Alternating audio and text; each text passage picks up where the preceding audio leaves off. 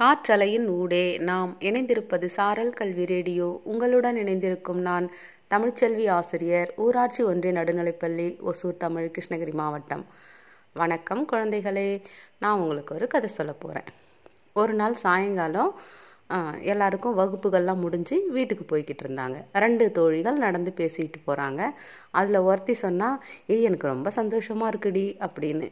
இன்னொருத்தி சொன்னால் ஐயோ எனக்கு ரொம்ப பயமாக இருக்குடி வீட்டில் எப்படி சொல்ல போகிறோன்னே தெரியல அப்படின்னா. அவங்களோட அந்த சந்தோஷத்துக்கும் அந்த பயத்துக்கும் காரணம்னா நம்மளும் தெரிஞ்சுக்கலாமா? வாங்க. என்ன காரணம்னா ஸ்கூலில் ரிப்போர்ட் கார்டு கொடுத்துருந்தாங்க. ரிப்போர்ட் கார்டுனா உங்களுக்கு தெரியும் தானே? அதாவது நீங்கள் என்னென்ன சப்ஜெக்டில் என்னென்ன மார்க் வாங்கியிருக்கீங்க அப்படிங்கிறத பற்றின ஒரு குறிப்பு. அது வந்து ஆசிரியர் வந்து வகுப்பறைக்கு மாணவ பெற்றோர்களை வர வச்சும் கொடுப்பாங்க. இல்லை சில பேரண்ட்ஸால் வர முடியாது. அப்போ அவங்க கையிலேயே கொடுத்து கையெழுத்து வாங்கிட்டு வர சொல்லுவாங்க எதுக்காக இந்த ரிப்போர்ட் கார்டு மெயின்டைன் பண்ணுறோம் ஏன் தெரியுமா? இது வந்து உங்களுடைய அந்த எந்தெந்த சப்ஜெக்டில் உங்களுடைய நாலேஜ் எப்படி இருக்குது அப்படிங்கிற அந்த அக்கௌண்டபிலிட்டியை வந்து கொண்டு வர்றதுக்காக தான். அப்போ தானே நீங்கள் எந்த சப்ஜெக்ட் நல்லா படிக்கிறீங்க? எந்த சப்ஜெக்ட் நல்லா படிக்கலை? என்ன உங்களுக்கு புரிஞ்சிருக்கு? புரியல அப்படின்லாம் தெரியும். அதுக்காக தான் இந்த ரேங்க் கார்டு சிஸ்டத்தை ஸ்கூலில் வந்து ஃபாலோ பண்ணுறாங்க இப்போ ஒருத்தி வந்து ஏன் பயந்தா?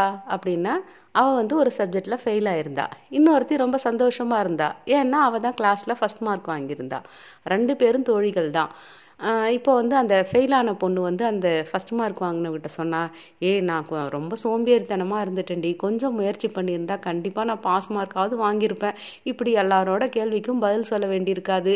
ஐயையோ இந்த ரேங்க் கார்டெல்லாம் ஏன் தான் கொடுக்குறாங்களோ? அப்படின்னு சொன்னான் அப்போ அந்த ஃபஸ்ட்டு மார்க் வாங்கின பொண்ணு சொன்னால் ரேங்க் கார்டு கொடுக்கறது வந்து நீ எப்படி படிக்கிறேன்னு உங்கள் அப்பா அம்மா தெரிஞ்சுக்கணும்ல. அதுக்காக தான். நீ ஏன் கவலைப்படுற? இந்த தடவை வந்து நீ ஃபெயில் ஆகிட்டா என்ன? அடுத்த தடவை நல்லா படித்து நான் பாஸ் பண்ணிவிடுவேன் அப்படின்னு நீ டீச்சர்கிட்டேயும் சொல்லு அம்மா அப்பாக்கிட்டையும் சொல்லு. எதுக்கு பயப்படுற? போ பத் பயப்படாமல் போ. அடுத்த தடவை வந்து உனக்கு ஏதாவது டவுட்டுன்னா என்னை கேளு அப்படின்னு அந்த பொண்ணு சொன்னான் கதை கேட்டுக்கொண்டிருக்கிற சின்ன குழந்தைகளே உங்களுக்கு நான் ஏன் இந்த கதையை இன்னைக்கு சொல்லியிருக்கிறேன் அப்படின்னு சொன்னால் நமக்கு இந்த டிசம்பர் மாதத்தோட இந்த டேர்ம் முடிய போகுது. வர புத்தாண்டில் ஜனவரி இருபத்தி ரெண்டாயிரத்தி இருபத்தி ரெண்டில் நமக்கு ஒரு புது டேர்ம் ஆரம்பிக்க போகுது. நாம் ஒவ்வொரு நாளும் என்ன நினைப்போம்னா சரி நாளைக்கு படிச்சுக்கலாம். இன்றைக்கி விளையாடுவோம். இன்றைக்கி கொஞ்சம் நேரம் டிவி பார்ப்போம். இன்றைக்கி கொஞ்சம் நேரம் ஜாலியாக கதை கேட்டுக்கிட்டு இருப்போமே அப்படின்னு சொல்லி நாம் நம்மளுடைய நேரத்தை வந்து எது எதுக்கோ செலவு பண்ணிவிட்டு படிக்கிற ஒதுக்கிற நேரத்தை வந்து படிக்காமல் விட்டுடுவோம். அப்பா அம்மாவும் சொல்லி சொல்லி பார்ப்பாங்க.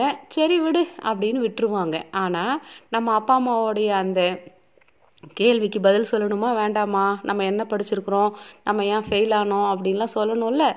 அப்போ யாருக்கும் நீங்கள் வந்து பதில் சொல்லாத நிலைமைக்கு இருக்கணும் அப்படின்னு சொன்னால் நீங்கள் நல்லா படித்து உங்களுடைய அந்த திறமையை வந்து வளர்த்துக்கணும். ஒருவேளை நீங்கள் வந்து பரீட்சையில் ஃபெயில் ஆயிட்டாலோ இல்லை உங்களுடைய செயல்பாடுகளில் வந்து தோல்வி இருந்தாலோ அதுக்காக கவலைப்பட தேவையில்ல. அது ஒரு அனுபவம். அடுத்த தடவை நீங்கள் உங்களுடைய முயற்சியை நல்ல விதத்தில் கொடுத்து அதில் சக்ஸஸ் ஆகணும் அப்படின்னு சொல்லி கதை கேட்டு கொண்டிருக்கிற உங்கள் அனைவருக்கும் வாழ்த்துக்களுடன் ஓசூரிலிருந்து தமிழ்ச்செல்வி.